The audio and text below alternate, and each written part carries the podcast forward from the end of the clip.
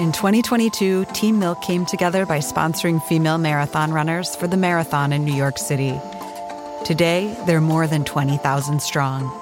In 2024, Team Milk is making an even bigger commitment to female runners and launching the only women's marathon in the U.S. designed for and by women. The inaugural Every Woman's Marathon will take place in Savannah, Georgia on November 16, 2024.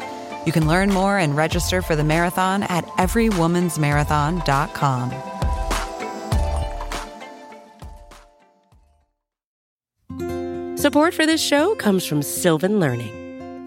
When children love learning, they can tackle any challenge life throws at them. Sylvan's Insight Assessment can help you determine if your child is ready for what's ahead. It can also identify gaps in learning and point out areas that could be of concern for your child so they can tackle what's to come. And right now, it's the best price of the year at $29. Go to sylvan29.com to learn more and get your child's assessment for only $29. That's S Y L V A N 29.com.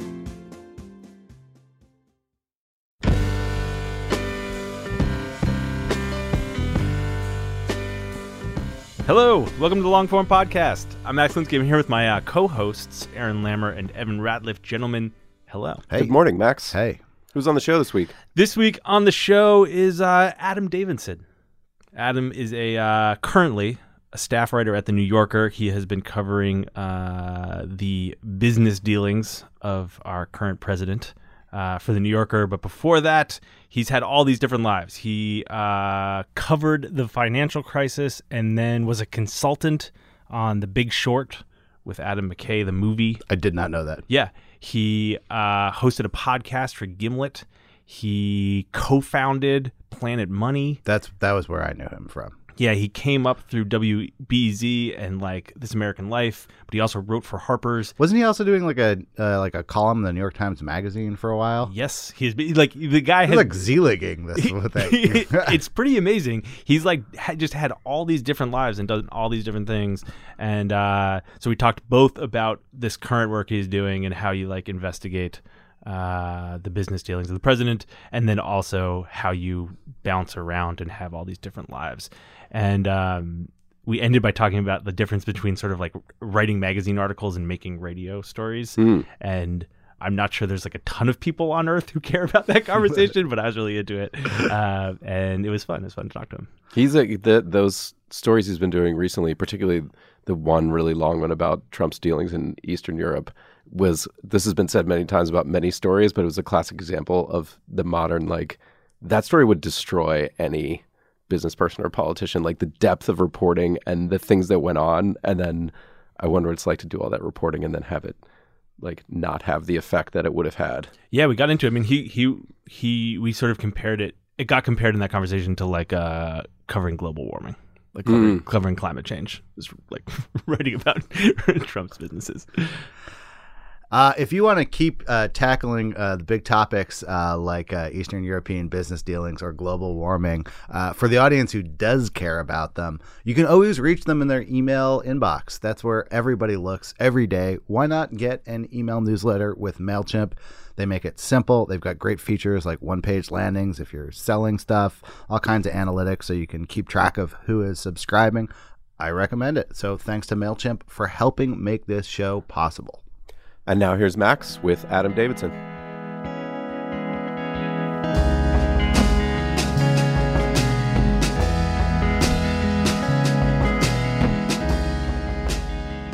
Hey, Adam Davidson. Hey, Max. Great to see you.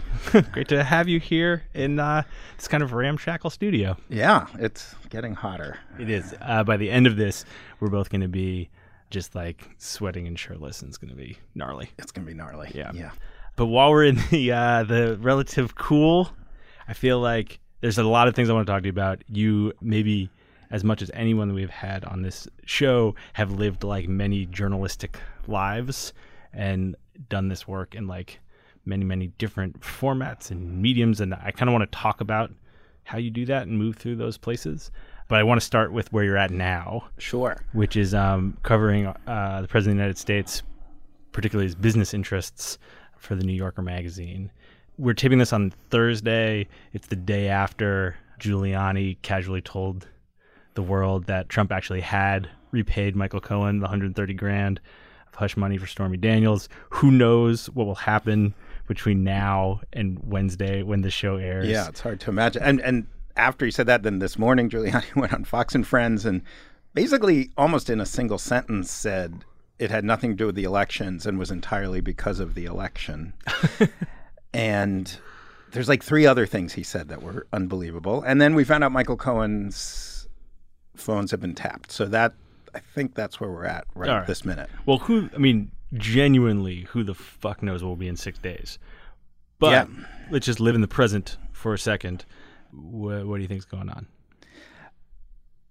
So I do take the strong position that we really are seeing this whole edifice crumbling. That we're, as I wrote in a New Yorker piece the other week, we are in the end stages of the Trump presidency. Yeah.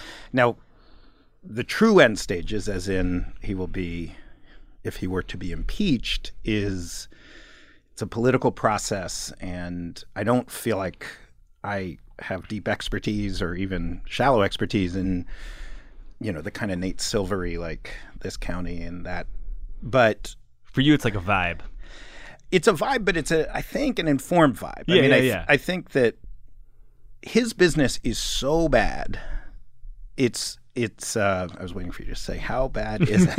yeah, his business is so it's so bad in so many ways. It's bad as a business, you know, like it was just poorly, poorly run, just as a profit-making enterprise. You know, it's it was a real estate business that was poorly run as a real estate business. And then it became a branding business, and it was very bad at being a branding business. Bad how? Bad in not being a steward of the business, bad in comparing him to anything comparable. And there's nothing exactly comparable. But if you look at New York real estate, luxury hotels, you know, golf courses have always been a tough business, but New York real estate, luxury hotels, these have expanded dramatically. You look at Four Seasons, Ritz Carlton, you look at many of the big New York real estate families. I mean, just think of being someone who's who had access to hundreds of millions of dollars in the 1970s in New York City. Think of all the wealth that came into New York City. And you know, I mean, my goodness, if you bought like three townhouses in the village in 1970, you know, Yeah. um, and I mean, I there might be one block in New York where he's the top developer. Like I think most of the properties he's on, he's not even the top developer on the block he's on. Mm-hmm. And there have been several major fortunes made in this time by people. You know, a lot of it is politics. New York real estate is not the cleanest, or, but a lot of it is investing strategically, developing strong credit so you can borrow. It's building a little bit of assets so that you can borrow against those to Right. build more assets so you can borrow against those to get more assets. And he just would just squander relationships and hurdle himself. You know, suddenly it's casinos, suddenly it's this, suddenly it's that. So there's very little um, strategic direction or, or amassing of, of wealth. And So, ju- so just to try and uh, encapsulate what you're saying, basically, like, given the like stratospheric rise of New York real estate at the time he was playing in New York real estate, it didn't go very well. it didn't go nearly as well as you would think it would have. like even like the median, it was way below yeah, average. Was way below average, and never a major player. I mean, the Real Deal, which is like the big New York real estate business publication, publishes their top developers in New York. I don't think he's ever been in the top hundred. And in fact, I don't think he's ever been in that list. I don't think he's ever ranked in that list at all. And then he switches around slowly between like 96 and 2006 to becoming really a branding company, not just Trump Steaks and all that, but Trump hotels, Trump office towers, putting his name on things. And there too, you see very poor branding discipline at a time when, you know, his nearest competitors are five plus star hotels that really compete in that space that Trump has defined for himself of being a real location, a, a, a, not just a nice hotel with five stars, but a real destination for the fanciest weddings and galas. And, you know, he's a latecomer in third tier markets. You know, it's Trump Tower Baku, it's Trump Tower Panama, Trump Tower Uruguay. Which is not to say there's anything wrong. No shade on Uruguay. No shade on Uruguay, but there's no Trump London, there's no Trump Paris. There is a Trump DC, which is odd, but um, then on top of it, so it's bad as business. Like let's just say he's the most ethical businessman. in the history. It's just an unimpressive business, and then he's not ethical. He's doing business with really terrible, truly terrible people. He's doing, um, you know, the the folks I wrote about the Mammadov family in Azerbaijan. There's abundant evidence that they were, for the entire duration of his relationship with them, which overlapped with the entire duration of the presidential campaign, they were actively helping Iran's Revolutionary Guard, the sort of core terror financiers, weapons of mass destruction arm of Iran's like most loyal to the Ayatollah units, launder money. And his partners in Georgia, while he's doing business with them, are under investigation for being part of the largest bank fraud in history, possibly. Um, the largest money laundering case in history. His partner in Indonesia is an unbelievably I mean, he was just in under house arrest for attempted murder and and on and on and on. I mean, it's it's almost too much to believe. So Well, that thing, it almost being too much to believe. I want to just stop on that for a second because, like, even while you were saying that, I could feel you getting kind of like exhausted by this list of sort of like nefarious hacks that It- he's in business with. and it's a tough, tough story to tell for a bunch of reasons. Yeah, and, that, and that's part of why I wanted to talk to you. Is like I feel a little bit like this beat that you're on, like explaining this tangled web of businesses that the president continues to operate. It's like a little bit like um, covering global warming. Like it's like it's hard to get people excited about it. Exactly. I mean, there's something, and when I was at Planet Money, I talked. We talked a lot about this. That there are these topics that almost because they're so big and so important, they're kind of so diffuse. And there's a sameness to the Trump stories. Like, you know, every six weeks I come out with another big story about now his deal in Uruguay, now his deal Right. in the Dominican Republic, now his deal in Sunny Isles, Florida. And there's just there's a sameness of he was sort of desperate, he was sort of pathetic. He dealt with some pretty sketchy people. He did a bunch of things that you would think would get him in trouble and then nobody cares. And and so both as just a storyteller, like someone who wants to write stories that engage an audience and excite an audience, it's tough because you just see the headline Trump's crooked deal in blank, and you're like, oh, yeah, I think I read that article already, even if. right. Well, it's kind of like imagine this picture of Miami in 2045. Right. It's like, oh, that is just unbelievably scary, and I've seen that story before. you Yeah, know, yeah. like what's next on my like Twitter feed? Yeah, you know? exactly. And it's really exciting to read a really specific, narrow story about something less significant, but with a real drama and real arc. So, um, I'm not particularly interested in Trump. I don't know that I've actually.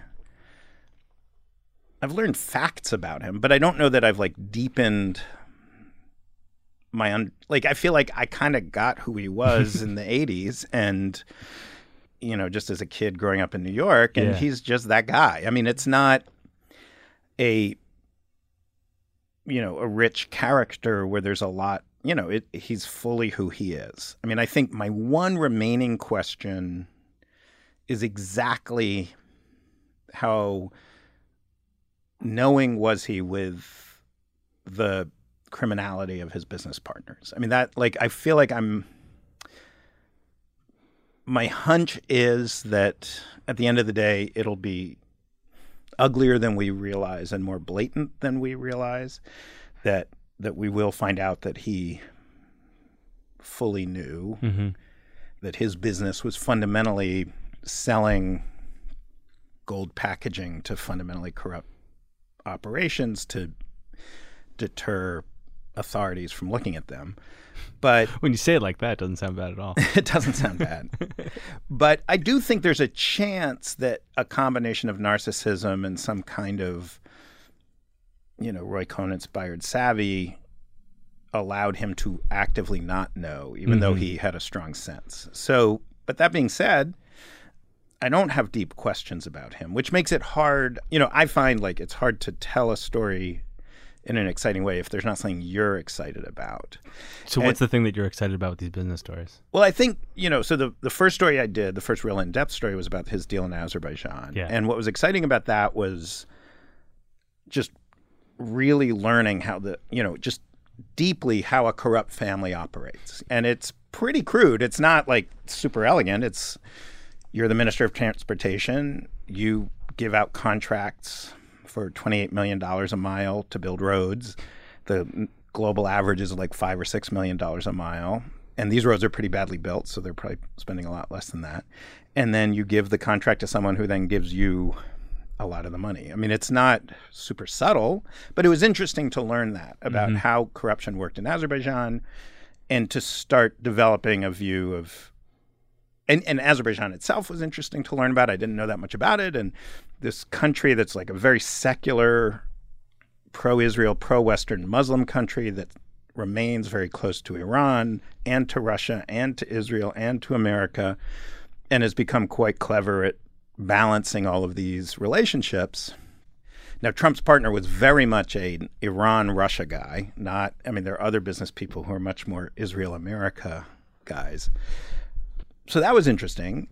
Then the story I did in Georgia was a different kind of interesting because it was a slightly more global. Like it was these Kazakhs and these Georgians, and you know, in both cases, Trump kind of comes in in the middle of what looks like maybe a scheme. You know, it's not. And in both cases, these were like 2011 ish deals. It's not looking anything like collusion or let's partner with the future president. It's more we're doing some shady business. It'd be good to have a famous American's name on that shady business. Now, the thing that I'm kind of excited about now, I would say, is is going up a notch. So, like, to what extent I've learned a lot about global oligarch slash criminal networks and and learning the richness of that world and trying to Yeah. understand how to you know i don't think trump's a major player in that world i don't know if it's appropriate to even call him part of that world so much as It's like drafting off it, kind of. yeah drafting off it feeding off it Okay, so you've written these stories, these kind of big reported stories about Trump's deals in other places, and then you wrote this post two weeks ago, basically making the argument that much like the financial crisis, this feels like it has all the hallmarks of uh, the end, like a bubble that we're not quite seeing, not quite able to see, but all of these characteristics are there. And it wasn't like uh, the other example was your time in Iraq. And it, it wasn't like um, a super like heavily reported thing. You were kind of just like, listen, I've been in some places that were like about to go bust. It feels like this is about to go bust, the Trump presidency. And my sense is just from uh, the outside is that like that post like crazy cop fire. It was a thing people wanted to read. Yeah, and it was, you know, you never know. I was talking to David Remnick on the phone on a Saturday. He was just kind of checking in.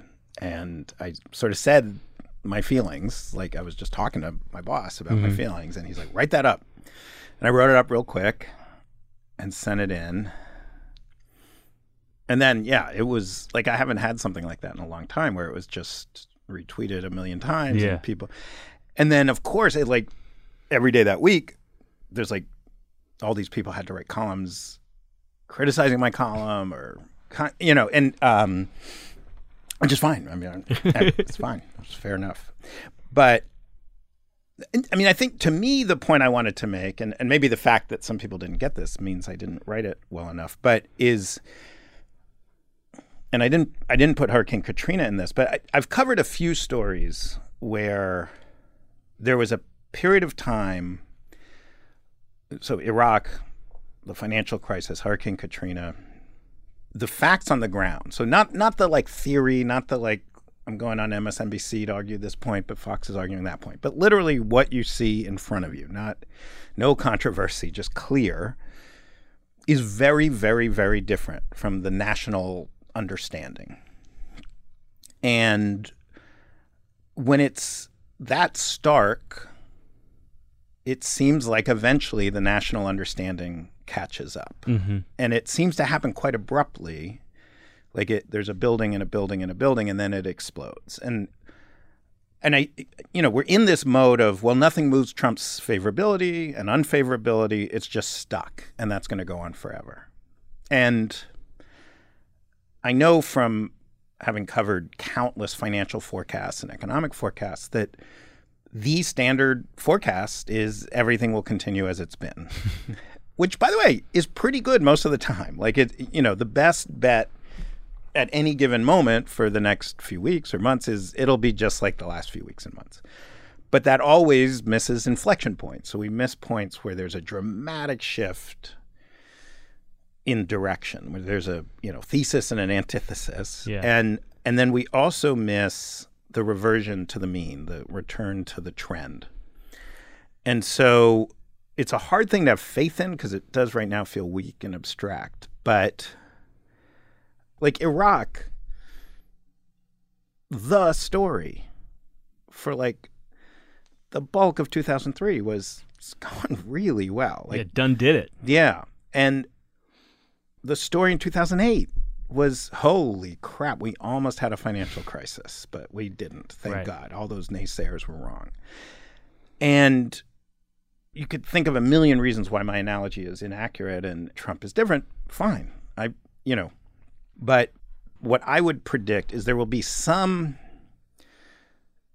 focal point where, you know, it could be a tape recording with Michael Cohen. It could be that will just it'll be something that it could have come out six months ago and it wouldn't have been a big deal, but it'll come at the right moment and it'll convey oh you know uh, obviously like whatever 60% like every single person you and I know already like we never didn't think he's like a terrible idiot. And obviously there's some percentage 20 25% who are never going to ba- abandon him or you know are very likely to go to their graves wishing they could have declared him dictator Mm-hmm. It's that middle fifteen to twenty. yeah that, but but you know you get just a few of those and it's a fundamentally different story so i i think we're going to get that moment hmm and I think it's going to just like, oh, I mean, it, I do have some Trump supporters in my life, and the way they talk, I don't have, I don't have any gung ho Trump supporters. you don't have life. any of the uh, dictator for life. stuff. No, but I do have family who are like, yeah, but everyone's terrible, and at least he's getting stuff done, and you know, but they're leaving themselves an out, and they're going to be able to very easily merge into, oh, I always hated that guy. I always knew he was a crook, you know, Mhm. and it's not. Very few of the 15 to 20 percent who swing are going to experience it as a swing. They're going to experience it as I always, yeah, I told you I didn't want to vote for either of them. They're both crooks. Anyway, that's my story, and I'm sticking with it. It's interesting hearing you talk about it. Like you're interested in um, these worlds in Azerbaijan and how corruption at that level works, and you're interested in trying to connect the dots between this moment we're living in now and other sort of moments of great upheaval that you've lived through and reported on, which I think is important. But I mean, I guess you touched on this a little bit earlier. I guess I can't quite tell how interested you are in this. Like, in the fact that this guy is president. Like, you're covering it. It is, by some measures, like the biggest story in America in like 50 years. It's all the entire internet talks about all the time. And I guess what my question is kind of like, are you covering it because like you you got to do that, or are you covering it because like you actually wake up in the morning and you're like, there's questions I have about this, and I have a burning desire to to answer them. Yeah, I mean, I think I think I am as a citizen. I am still. I heard Zoe Chase on your show, and uh, and she said a thing that I feel like I am as shocked this moment that Trump was elected as I was the moment he was elected. Like I've that that fundamental state of shock. Like it's literally like there's a pile of putrid, rotting human feces on a table, and like six of the people around the table are like, "That is disgusting," and four are like, "Oh, it's so delicious. Oh, I love it. It's delicious." And I keep saying, "Why do you like it?" And they're like, "Cause donuts suck, man. Your friggin' donuts suck." I mean, I, um, so I I think when I was confronted with two options in my mind, like I experienced it after his election with two options. One was, I want to figure out America, and like and that's scary. And I want to figure out the actual mechanics of his business and, and how it worked. And I on like I think like there was a day in you know November where you know or a few days where I really could have gone either way.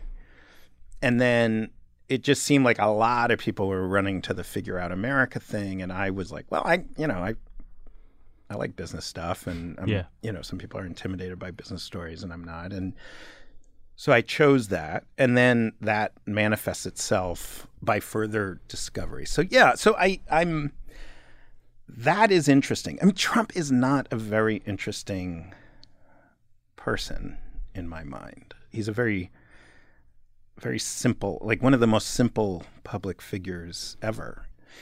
And his business is complex in that it's lots of people doing lots of things, but the fundamental nature of it is not that mysterious. So it is a challenge to keep me engaged, but I'm engaged. And then as a citizen, I've never been more engaged. You know, I've people in my family through marriage who are undocumented immigrants. I have people in my family who are suffering in many, many ways, like directly suffering more than I am. Mm-hmm. And and you know, I have a six year old son and and I'm you know, I'm deeply concerned about the world he's growing up in and uh, honestly feel like I want to be able to like show him I did something. So there's a lot of motivations that are kind of new for me that have never motivated me as a journalist before. But but I think staying engaged and excited is crucial and it it's tough in a way that it has not been in, in a different way than it's been in the past. Has your like journalism ever been as connected to your uh, citizenry? I really don't think so. I mean, I it's you know I I was in the Middle East for a few years and I was in Iraq for a full year and and then for several years I um I was a business reporter at NPR, but I was one of the people that you know you you could like I knew how to operate in a disaster area. So you know the tsunami or Hurricane Katrina or you know like whatever crisis erupted, I could go cover it. And I kind of prided myself on not being an emotional reporter and feeling like like I can just focus on the story. My biases aren't going to get in the way and my emotions aren't going to get in the way. Yeah. Um I mean if you're a Middle East correspondent, you know, I'm Jewish, my mom's from Israel, like you're constantly hearing you know, like not just like is that anti-Zionist or anti-Semitic? Like deeply anti-Semitic. Like Hitler was a great man. 9/11 was a Jewish conspiracy kind of stuff, and I just did not care. Like it just didn't matter. It wasn't. I mean, it wasn't my country. And somehow the financial crisis, which was the American crisis, I was so invested in. It just felt like I was serving America in a small way by like just helping them understand it, and and it didn't feel like like this one, this story, the Trump story, makes me feel like I I don't know that I like large swaths of America where I'm like I think I you know I used to like going. My wife and I would go on road trips, and I'd like to go to smaller rural areas and chat with people. And you sort of know you have different viewpoints, but you, you don't really care. And and this one, I don't, know how I fall in love with all of America again or feel connected to it again. I mean, at the risk of like falling into rhetoric, we're gonna hear a lot in the fall and in 2020. Like, I don't know, man. You spend a lot of time out there in the world. Like, think uh, America can like fall in love with itself again?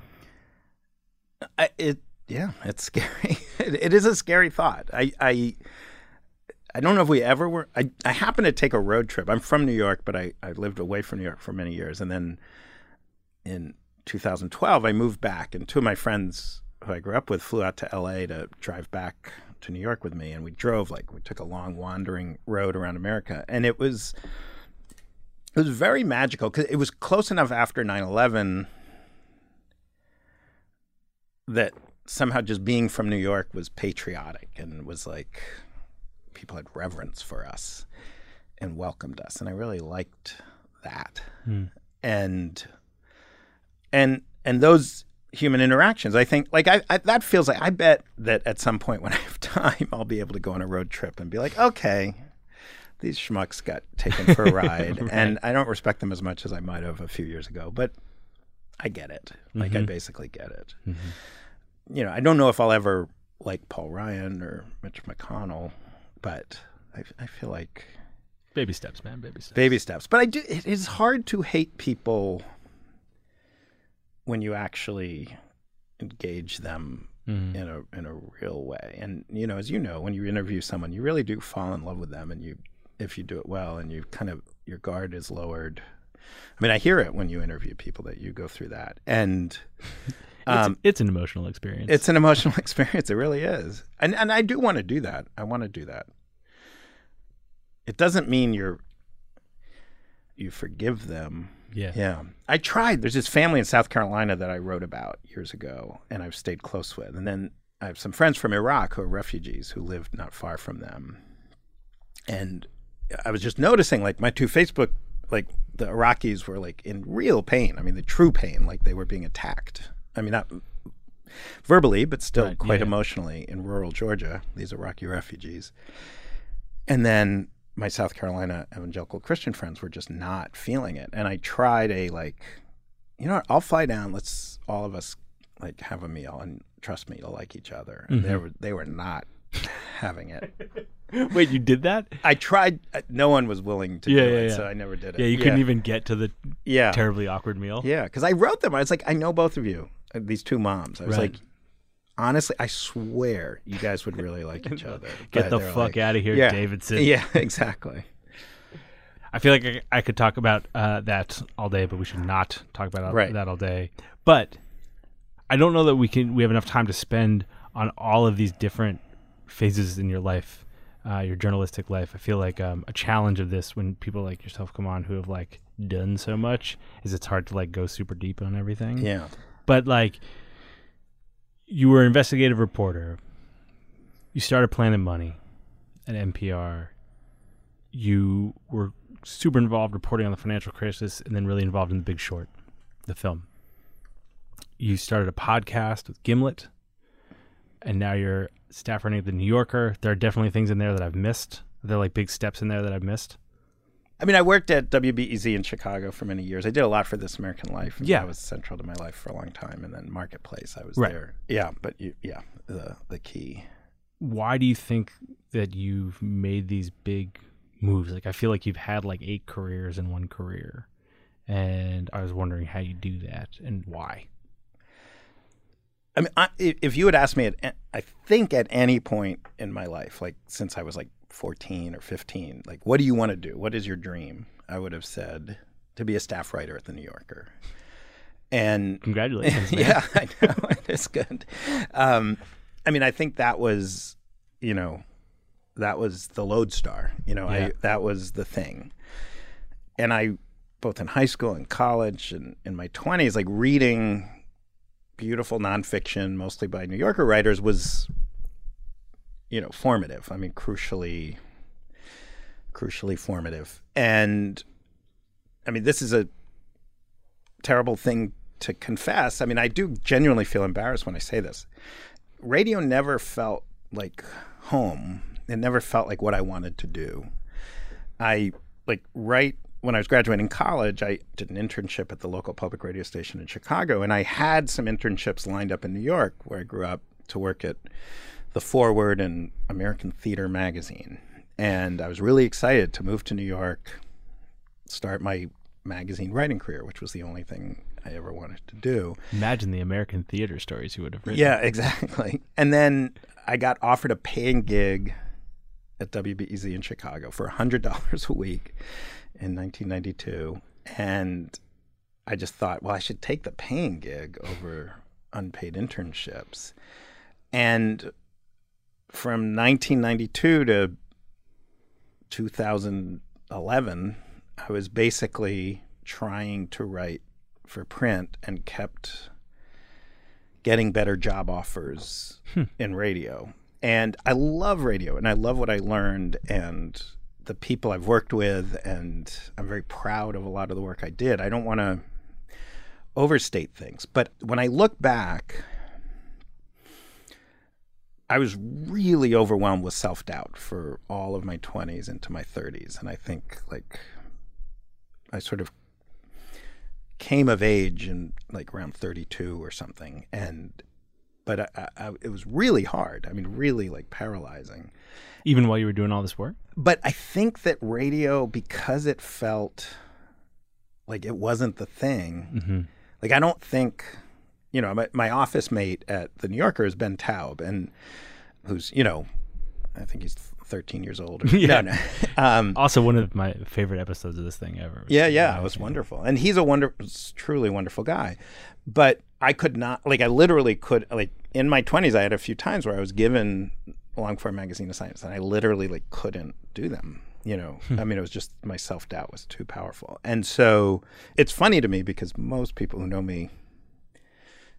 Self doubt is not a word that comes up a lot. I've, I've kind of Struck of me as a confident person. yeah, I've kind of gone the other way. but in my 20s, it was pretty brutal. And I think radio was like a vacation from the pressure. Hmm. And, and it allowed me to do stuff like it didn't matter at the end of the day. Hmm. Like it mattered. It mattered. Yeah, I don't want no, to no, overstate it. Like I cared a lot and I wanted like when I was doing stuff for This American Life, I really wanted to impress Ira and do a really good story and but so in in my mind like it I've done a lot of different things, but it's like I wanted to be a New Yorker writer and then I became a New Yorker writer. Like that would be the arc that like Mm, it's like everything and then now. kind I mean, I don't want to. I don't like. I'm really proud, truly, deeply proud and loving of Planet Money, of This American Life, of the people I've worked with there, and feel very lucky. And in many ways, those are my closest friends still. But in my heart, I'm, you know, like I remember, I, I and I was very happy at the New York Times Magazine. I mean, I like, um, but like it, it's weird how much the New Yorker like has lived up to the thing, and it's not that it's lived up in like, like I think part of me had a kind of like now you get the keys to the magical kingdom, and that's not what the New Yorker is. Like, the New Yorker is in many ways is very different from anywhere else, but in a way it's a lot like This American Life, where there's like there's a lot of humility individual humility and a feeling that like the thing we're doing really matters. Like we want it to be amazing and we want it to be great. And that the big boss, the tall, skinny Jew with curly black hair at the top, is is gonna work harder, feel more, you know, be more committed than any of us at making this thing great. And and you know, it, it drags out the best of you and, and then supports the best of you in a very wonderful way. So the other things I, w- I would just say is like, I mean, there's a bunch of um, technical things that I remember there was a time when I first started writing for the New York Times Magazine, it was like everything I wrote in print, they'd be like, it's too casual. Like it's just mm-hmm. written like a Like you were like writing it for radio. Yeah, and then, but then I'd go back and write for radio, and it would be like that's too formal. it's too, and I, I felt so. I do think I had to learn to have two brains, like mm-hmm. like almost like speaking two different languages, and they're very different in a lot of technical ways. Like it's. There was a time when I first went to the New York Times Magazine. I wrote this column, and the idea was, well, you're doing Planet Money stories, so just kind of record them, and then they could be a radio story and a print story. And in my experience, that just doesn't work Right. what a story is isn't the same. How you interview people isn't the same. How quotes work aren't the same. How you structure a story isn't the same. They're just totally different. I've spent a, a little time in both of those worlds now, and one of the things that's felt different to me is that the people who practice those kinds of journalism are like incredibly emotional about them. Like they are similarly emotional about them, but the emotions don't translate at all to the other one. Does that make sense? Yeah. like I'm not surprised basically is what I'm saying that like one was the thing and the other was a thing you were doing which was really fun and interesting and exciting but just didn't feel like the thing I mean, here's the so some of the people I've been closest to in the world and have spent the most time working with: Nancy Updike, Alex Blumberg, Julie Snyder, Ira, Chana Joffe-Walt, Zoe Chase, David Kessman. You know, I could go on and on. They will happily spend so many hours cutting tape and nu- massaging the tape, and if it's not just right, and I never was like that with radio. Like I always felt like if someone else could just cut my tape, like I would see how to structure the story and it would be fun and it, you know, but I just never. But with print, like I can do that with print. Hmm. Like I can. I mean, you know, writing's hard, and I don't want to make it sound like it's you know I have all the things everyone has as a writer. Like it's it's a really hard thing to do, but I really want it to be fabulous and mediocre. Like I'm okay with being fine on the radio, and I'm not okay with being fine in print. Although I have been plenty of times. Right, been no, no, crappy, but right. but it, it hurts me to this day. Like Right. I wrote this cover story for the New York for the Atlantic in 2011, which was I'm proud of it. It wasn't a bad cover story, but there's like certain things that to this day hurt me, Mm-hmm. and I don't think there's anything I've ever done in radio that hurts me. Even though I've done plenty of crappy stuff, it doesn't. Just doesn't like keep you up at night Yeah, and similarly, like so, I worked on The Big Short with Adam McKay, which was an amazing, wonderful experience. I then worked on a TV show with David O. Russell that ended up getting canceled, um, but because it was produced by Harvey Weinstein um, and and was caught up in that. Um, and those were amazing. I loved working with them, and it was so exciting. And making The Big Short and being on set, and like, and the whole process of writing words on a page, and then it becomes words that Brad Pitt is saying or Ryan Gosling is saying. Like it's crazy. But it's similar that like I see with Adam McKay or David O. Russell the agony they feel if it's not exactly right and the willingness to just stick with it and stay with it and you know, I have that for magazine writing, hmm. nonfiction, long form nonfiction writing, and I, I have since I was a kid, and it hasn't budged. Do you think that it has to be from when you were like a kid? Do you think that that's what that about? That's about like this thing that I've noticed living a little bit in radio land after having lived in magazine land is like I think the radio people just grew up being like, I want to do this radio stuff. Yeah, I heard Zoe talk about how radio saved her life in her early 20s. Yeah, I don't know if it has to be. I think it is for. I'm just thinking of the people I've talked to about this. I think. I think it is deep. I mean, for one thing, though, is. You know, I watched Ira Glass create This American Life, and it. Long form radio was a desert before This American Life. You know, mm-hmm. there was you know, there were a few people doing stuff. Ira was doing stuff for all things considered and stuff, but it wasn't. I mean, there was fresh air, but I don't know that like someone my age. I'm almost 48. Like, like, how would that person even have gotten excited about radio?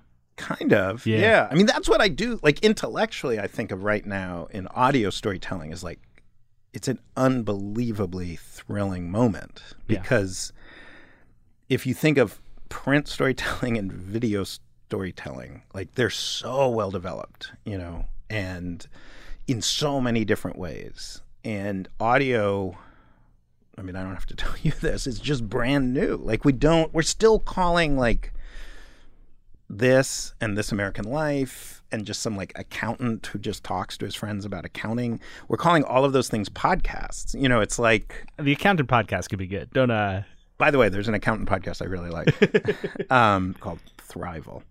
Um, we'll but put it in the show notes. yeah, Jason Blumer. Yeah, that's interesting. I hadn't thought about it that way. That's really interesting because it's funny because when I think about who those people are, for whom this is like the end all be all, they're not 48.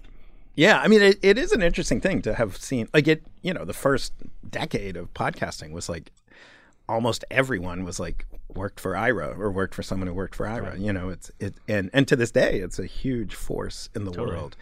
And but I think, I mean, for a whole host of reasons, we had this like narrow, you know, we had this narrow funnel through which audio, like spoken audio, went, Mm-hmm.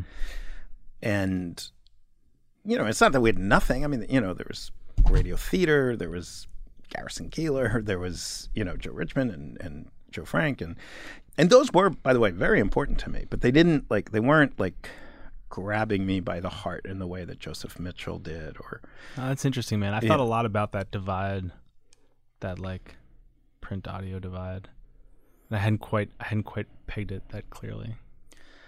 I, I mean, I think it's there, there's a bunch of things to it. I think in a way, I don't know if I want to overstate this, but in a way, great long form audio is more about the people you're talking to. And I'm not sure if I actually believe this, but I'm going to say it as if I believe it. Um, This is the new confident. Adam yeah, Davidson. exactly. Yeah, that print feels to me like something I am creating, and I'm like fully like it is my voice and my argument and my ideas, and I have total control over. Like I have finesse, or I'm trying to have finesse mm-hmm. over it, and I decide how people are brought on stage. I decide. I, I have this editor, John Kelly, at the New York Times Magazine. I remember I was writing about someone who, of in the arc of the story, needed to be somewhat sympathetic. I was like, this guy's an asshole. And he said, remember, we always have our finger on the asshole button. Like we can dial it up, dial it down. We have total control. And with audio, good audio, like you're doing a lot. You're making a ton of choices and, you know, you're editing the shit out of it for This American Life or Radiolab or whatever. But there's a degree to which you're like you need the person to reveal themselves and then they choose to what degree do they reveal themselves and to what degree do they not so like when zoe was talking to you about jeff flake and spending months with jeff flake and just like desperately trying to get jeff flake to be human I could do that in print without needing him to be human. You know, I mm-hmm. can observe. You know, Michael Lewis wrote that wonderful book about was it the 96 campaign or the 92 campaign? I can't remember. Where he's going around with these jackass politicians who are never anything but artificial and he's like relishing and reveling in, in writing about their artificiality. And and that's very hard to do in radio. So I do think of radio as maybe a little more I almost want to say generous or more geared towards the other person. Um, which is not to say it's not amazing craftsmanship and people like Nancy Updike who are just and Sarah Koenig who are just like beautiful writer, like radio writers, and the, and they're definitely bringing a lot of themselves and their perspective. And obviously, you're making a lot of choices about who you interview at all and what you're bringing, but it feels less. It's more that you're you're a participant in telling this story rather than it's your story that you are telling. And Right. I, I think that to me might be why I like print better. Well, there's also this thing with audio though, right, where like you're so dependent on the tape in a way that you're not like I don't know, man. I've read 150 magazine stories in the last like 3 weeks, you know. Right. I can't tell you one quote from any of them. Yeah. Like it's not about the quotes. It's about the story.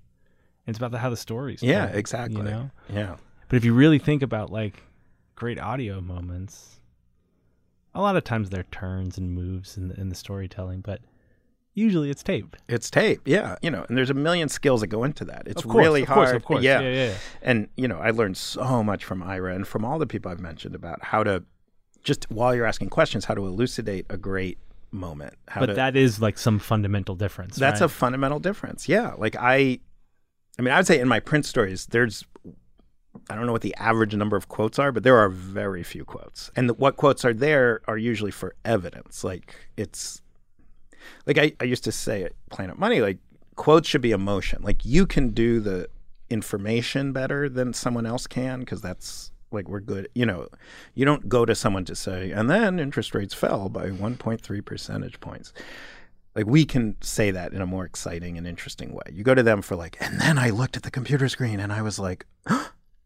the bottom's falling out of the market or whatever. Right. Whereas I feel that the opposite, that in print, quotes are, especially in investigative reporting, it's like, I've set up this moment and I've tried to convey something. And then, and Max Linsky, who was an FBI agent for 13 years, said, that is a crime according to federal law, you know, and which is a totally non emotional Right. quote. Right. I will say I'm not a particularly writerly writer. I mean, I try and be clear, and you know, I kind of always had the attitude of like a, a writer, like a a waiter. Like the less your readers are aware of you, the better. You know, it's. But I find it like somehow in some ephemeral, like it's just soul satisfying to like structure it so that it's. You know, I mean, something I kind of love and also kind of hate is when with radio, there's less. Is it ambiguity or less? I feel like the moves are much less subtle sometimes. like if you listen to This American Life, it's pretty clear, I think, like what the beats are and how you're supposed to feel. And, you know, it's not like a sappy rom com, although I do love sappy rom coms, where it's like the music and everything is like, mm-hmm. feel sad now, feel scared now, feel happy now, feel, you know. Um, but it's in that direction. Whereas print, and this is something David Remnick talks a lot about, is you want to leave space for the reader to be like, oh, I think I figured something out. And I both hate it and kind of love it when someone will read an article and write an email saying, what you didn't realize is. and I'm like, no, no, I structured the whole yeah. story. That was for you to realize. Yeah, yeah, this email proves my point. yeah. Man, that that's that's compelling stuff. That's helpful for me. Really, Yeah. like it's a thing I've been thinking about, and you just put a lot of language to it that I hadn't been able to. I think I think it's um and I, I mean I've never said it exactly in that way myself. I mean it's funny because I my this is an actual genuinely painful conversation with my radio friends. Like I think they feel like I, I don't have it with them. And You mean because you're like, I don't love you that way? yeah, kind of. And then my print friends don't like really know what I'm talking about. So I, I don't really have anyone to talk to about this. Even my wife is like, she loves NPR. She loves everything on the radio. And she's a writer. She likes writing. But like for her, I had, like, she knows writing. And I had this like magical audio skill that was like cool and mysterious. And I think, I mean, she's proud of me and happy I'm at the New Yorker, but I think part of her was a little sad that I left radio behind. And um and she doesn't like hearing me like bitch about like limitations in audio. Well, did you just tell her, listen, the whole game, the whole time was to become a New Yorker staff writer, and I've done it. I've done it. Exactly. Yeah, usually I feel compelled to ask people uh, at the end of these things, like what they're going to do next. And I was looking forward to asking you that because you've done so many things, but you you've just landed where you wanted to land. Yeah, I mean, I'm excited. Like, I really, I've been enjoying doing, like, I'm doing an unscripted, meaning like a kind of quasi documentary TV series for with Adam McKay, starring Kal Penn. That'll be on Amazon, and uh, and that's been fun. And then, That's kosher with the New Yorker. yeah, yeah, it doesn't take a lot of time. That's their main concern. And then, um, I loved working with David O. Russell on this other TV show where like because the big short was really fun it's hard to convey just, i mean it's like that was a whole other thing where i was taking some of my knowledge but helping david create entire characters and Yeah. fictional worlds which was so fun i found it thrilling and i loved doing ra- like i enjoyed doing radio and i enjoyed doing things that aren't the main job like it's fun to be distracted by something that matters and is cool and is you know so i, I would love to do that in my life and have that as a part of my life. Um, but I don't. It's not like there's another hill to climb, like a Mhm. specific thing I've always wanted that now I got to get. You've made it, man. It doesn't feel like you've made. I got to say, like the lie or not the lie, the mis, like it's the most demanding job I've had in a long time. I mean, it's not. What makes it so demanding? I mean, I think it's a self like you want to earn your place and you want to work really hard because everyone else is working really hard. Everyone is working really, really hard. Yeah. And the culture, like, there's nobody who's lazy or doesn't seem like they should be there. Like, everyone is really, really good and really, really committed. And you, you, it's a joy, but you want to be equal to that. Adam, thanks for doing this. Thank you. That was very fun.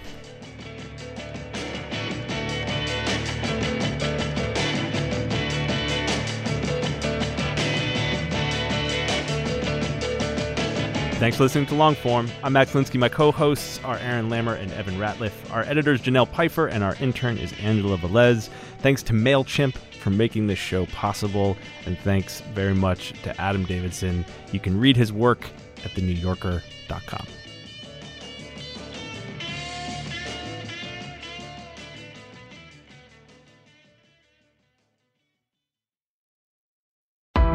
Why do you run? Why does anyone? I always thought that runners loved running, and that's not the case. Most runners hate running, but they choose to do it.